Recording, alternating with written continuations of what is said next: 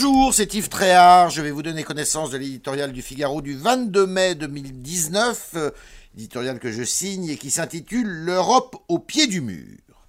Il ne suffit pas d'admettre qu'il faut refonder complètement les accords de Schengen, comme Emmanuel Macron vient de l'affirmer.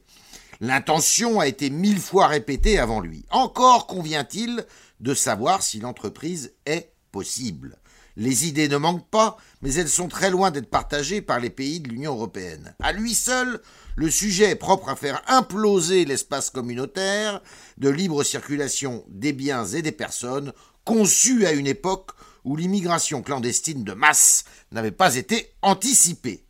Celle-ci est désormais une réalité, et n'en déplaise aux plus optimistes qui estiment que l'orage est passé, en 2015, avec la guerre en Syrie et l'arrivée de quelques 2 millions de migrants, le plus compliqué reste à venir. D'ici à 2050, la population africaine aura doublé.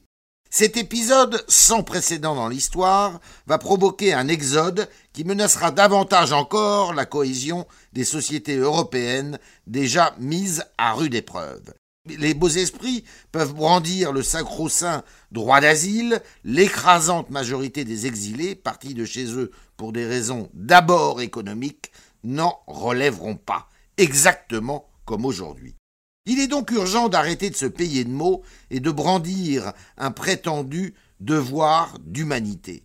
Les accords de Schengen tels qu'ils existent sont obsolètes, condamnés à disparaître. Quant aux politiques de quotas de répartition, elles ne seront jamais la solution.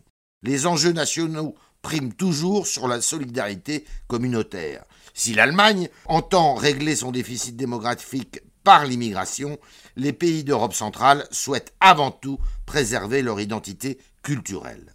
Le défi est donc immense. L'avenir de l'Europe se joue en grande partie sur la question migratoire. C'est pour en avoir négligé les conséquences que la défiance s'est creusée entre les peuples et leurs dirigeants, et que l'Union européenne est maintenant au pied du mur.